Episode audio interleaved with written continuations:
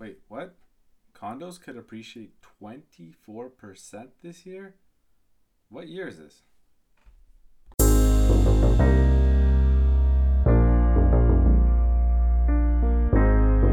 Hello, everyone, and welcome to another episode of the Duke Pod, where we talk about real estate stories. We are bringing you live, exciting, what I think is to be exciting, news from the real estate world, but from ex- specifically stories that we are a part of, basically, or we've seen or we've heard. Something that happened in our lives, we as the real estate team, we as the real estate agents, uh, have gone through something, and uh, you know we bring that information to you guys to inform you guys, to have some fun with it, and so forth. So one of the things that uh, you know I'm going to talk about today, and I haven't been as active in this podcast recently, just because I've been doing that 75 hard program I've told you guys about, where I really work out a lot and um, stay on a diet, uh, have to read books. So I haven't done as many podcasts before but now things are going to be a little different. I'm going to try to keep it on par. I actually wrote down some of the uh, ideas I had about podcast episodes, and I have like four, I think, pretty good episodes coming up.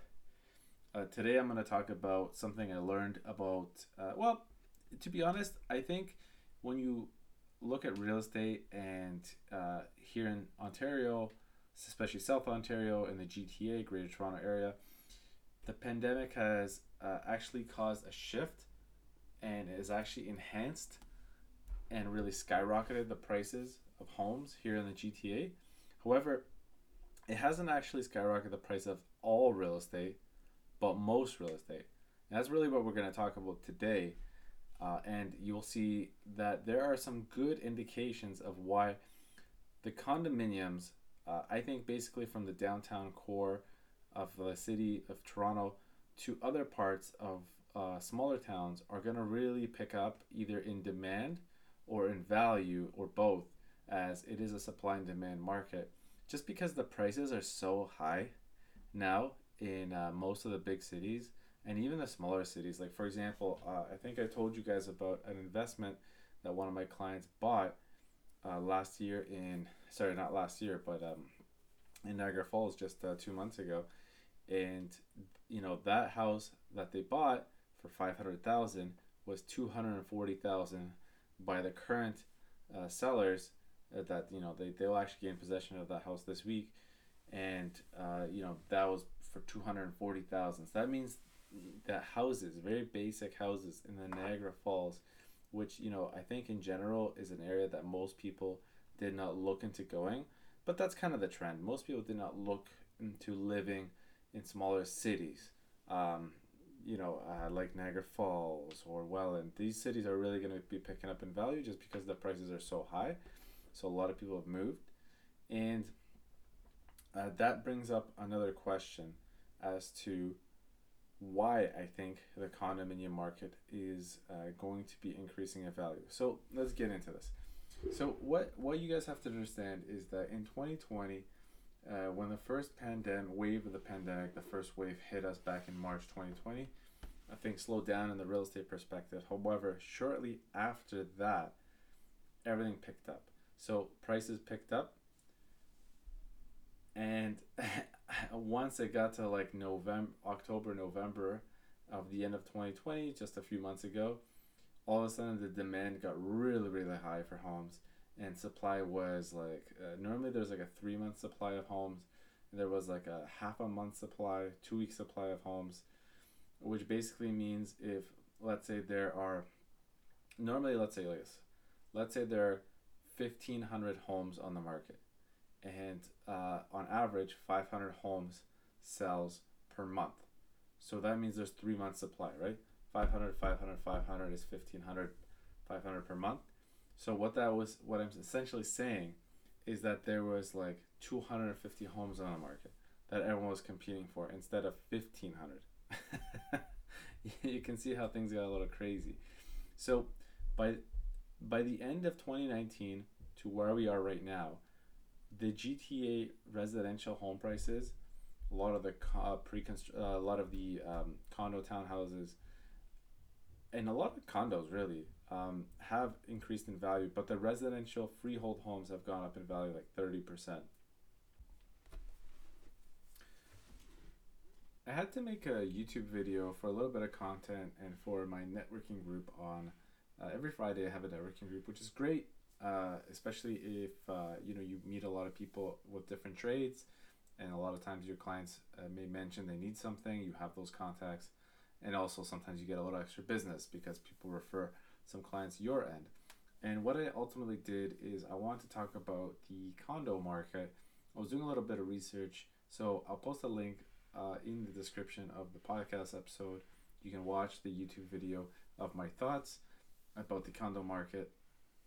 And uh, when I was doing a little bit of research, um, you know, I looked around different areas. I looked at some stats in the Toronto market, in Mississauga, Milton, and I came up with a very interesting statistic.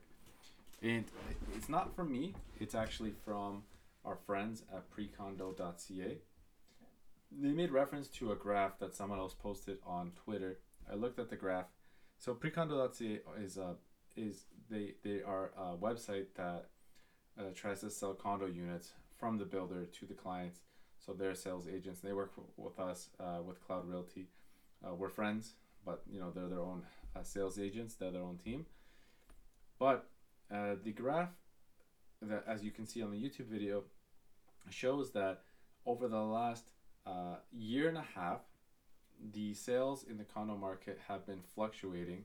So, in uh, the end of 2019 and the beginning of 2020, when it started becoming a seller's market, condos were also selling very, very well. Now, once the pandemic hit, uh, the first one in March of 2020, there started to become new trends where people didn't need to work in the downtown core, they didn't need to work at their offices, so they can now move away from their small little condos, uh, their little townhouses, or their tiny little homes in the Greater Toronto Central area, and they could live in smaller cities where they can get a lot bigger bang for their buck. They can get mm-hmm. homes with backyards, and uh, basically the trend was to move away from the city. So I believe I saw a statistic that like the city of Toronto uh, shrunk like 50,000 in population, and that has a lot to do with it. So other smaller towns have gained a lot in appreciation. And what the graph was showing is that back in uh, the beginning of 2020, there's a leaner, uh, leaner uh, uh, in, in a chart, a leaner amount of, of condos that are being sold over asking. So that means over 60% of condos were being sold over asking at the beginning of 2020. Once the pandemic hit, then it was down to like 20%. So like uh, there was there was not as much competition for condos, and in fact that was true for the whole 2020 year. Basically, the demand for downtown for centralized condos was generally not that high, especially in the downtown core, uh, because it doesn't make sense, right? There's not as many people that need to live downtown uh, therefore, they don't need those condos. And in fact, the people that needed to live downtown now they want they can live in like Niagara Falls or Brantford or Kitchener or Barrie, and they could just work remotely. So they can have a house, they can have a townhouse, they have a backyard, whatever, right? Now, what the graph ends up showing is that at the beginning of 2021, the same numbers that uh, at the beginning of 2020 were condos in downtown and Greater Toronto area were selling very highly, and over 60% of them were getting multiple offers or sold over asking. That same statistic has came back, so it's returned. So now, right now, the condo market is booming, and my first inclination is this has to make sense that the demand for condos is going to come back for two main reasons. One is that there's a huge price discrepancy between the average freehold home and the average condo price. So in pre-condo, where pre-condo comes into play is they had a graph, which I also put in the video, that shows that the average uh, freehold detached home, let's say in Toronto, is over is like 1.66 million, and the average condo is like 650,000, something like that. So you'll see that if you run the numbers that the prices of freehold homes are two and a half times more expensive than the average condo. Historically, that has only been two times more expensive. So what that means is that there's still a gap of a 0.5 difference. If you break it down into uh, 0.5s, right? 2.5 has 5.5s. Bear with me. So my guess right there is that uh, the value of condos is 20% undervalued right now, or the demand for condo living, because people can no longer afford freehold homes, they ha- like some people are just gonna be priced out. That's the big picture. Is that as the market has increased 30%, some people will no longer be able to afford what they thought they could afford because other people are buying them faster and they're spending more money, so they're priced out. So let's say you want to live in Toronto and maybe you could have afforded something for 1.2 million. Well, maybe in tw- at the beginning of 2020 that was possible, but now that thing for 1.2 million is like 1.5 million.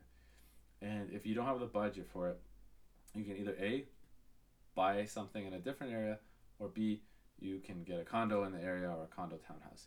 So a lot of people are going to be priced out of the categories and the homes that they wish they could afford. And the the only natural thing left to do is to buy a condominium because that is only 600,000 or 700,000 compared to a 1.5, 1.6, 1.7 million dollar house in the average area of the city of Toronto. The same things for Mississauga. Mississauga homes are like on average 1.25 uh, million. In Milton, the average freehold home is like over a million. That includes townhouses. Uh, you know, I've literally seen townhouses sell for over a million dollars. So, what Precondo said is that there's a 20% gap between where the prices could be and if if that's true the demand could uh, bring that price that means that these condos will appreciate in 20% so what i'm telling you guys is that it's probably a good idea to invest in a condo if you can especially if you're a first time home buyer because at the end of the day there's not really much else you can afford unless you literally live in thunder bay um, or you know in a different part of canada. Um, alternatively if you're an investor you should invest in a condo. Now in saying i'm not saying it's not like some kind of like magic words i'm telling you guys like invest in a condo uh, you'll be great. Um, if you can afford if you have a higher budget like seven eight hundred thousand you can still buy something in hamilton kitchener. You can buy duplexes if you want to invest. You can buy a standard house right? However what i'm telling you guys is like if let's say you are a first time home buyer or you haven't bought a home and you have some money. If you buy a condo right now even if that's not in the area that you want to live in don't live in it. Just rent it out. But if a 400 or let's say a $600,000 condo, you can buy that or a $500,000 condo or $400,000 condo depending on which city. You can buy that. If what I'm saying is true, then a $500,000 condominium right now will be worth north of 600,000 at the end of this year or sometime next year. So if you just bought a condominium, put your down payment into a condominium and did not even live in it but rented it. Let's say you broke even on the rent or, or you even were down like a hundred bucks or two. You will net around a hundred thousand dollars if this if what i'm saying is true. So it doesn't matter who you are if you've bought a couple properties or you don't have any properties one of the only ways to make real money in life uh, especially here in the in, in Canada in in Ontario is through real estate, right? Like the, obviously people have made money in various ways. They own companies, stocks, whatever. But people, even if you read uh, Rich Dad Poor Dad, I did that review last episode. Um, he will say that he's made a lot of money through real estate, through flipping real estate, and through holding and then upgrading real estate. So let's put it this way let's say you get a condo for 400,000 in a smaller city. So one of the better cities to get these condos I'm going to recommend to you guys, Kitchener, Waterloo, Niagara Falls, Brantford, Bowmanville, uh, Barrie and surrounding area. So right now there's a, a condominium going for sale in Barrie for four hundred thousand with parking. You know, if you can get your hands on one of those units, and let's say you only need to put down like five percent down or ten percent down, or that's all the money you have, or you don't even have all that money, but you and a friend can go together on one unit, or your mom can help you borrow uh, some money. That these are the only ways you're going to get into the market and then you're going to make a lot of money. So if next year comes around and these are actually worth your 500,000 a condo is worth 600,000 you can then you then have options, right? So you can hold on to it for as long as you want, right? Uh, it's up to you. Now let's say you had to put um, 50,000 down uh, so ten percent of six of uh, five hundred thousand is fifty thousand. Let's say there's some uh, you know some other fees, whatever. So you have to put sixty thousand dollars on a five hundred thousand dollar condo as your down payment. Now a year later, it's worth six hundred thousand. So if you were to sell that, you now have your original fifty thousand plus your hundred thousand. You now have hundred fifty thousand in equity. I understand there's some uh, real estate fees and stuff like that. Um, but we're just gonna we're just gonna keep it easy because I remember I told you that they could have got twenty percent, so it should really be more like, um, you know, some a lot of these units could be up one hundred twenty thousand, something like that. But what I'm telling you guys is, you may not have twenty percent down for uh, that eight hundred thousand, or let's say that seven hundred thousand dollar house you always wanted, but if you purchased a condo right now and it went up a hundred thousand, you may then, after a year, have a hundred and fifty thousand to then upgrade the home that you want. You can get maybe get a detached home, maybe a townhouse, a freehold townhouse. You eliminate condo fees. Maybe you get higher cash flow into the building, and you, you know, you will put yourself in a position to a own real estate and two have a chance to increase the your overall net worth by just riding it out with the market. Now, obviously, if you can afford a freehold home, if you're listening to this and you were like, okay, yeah, I can just buy a house for 1.5 million.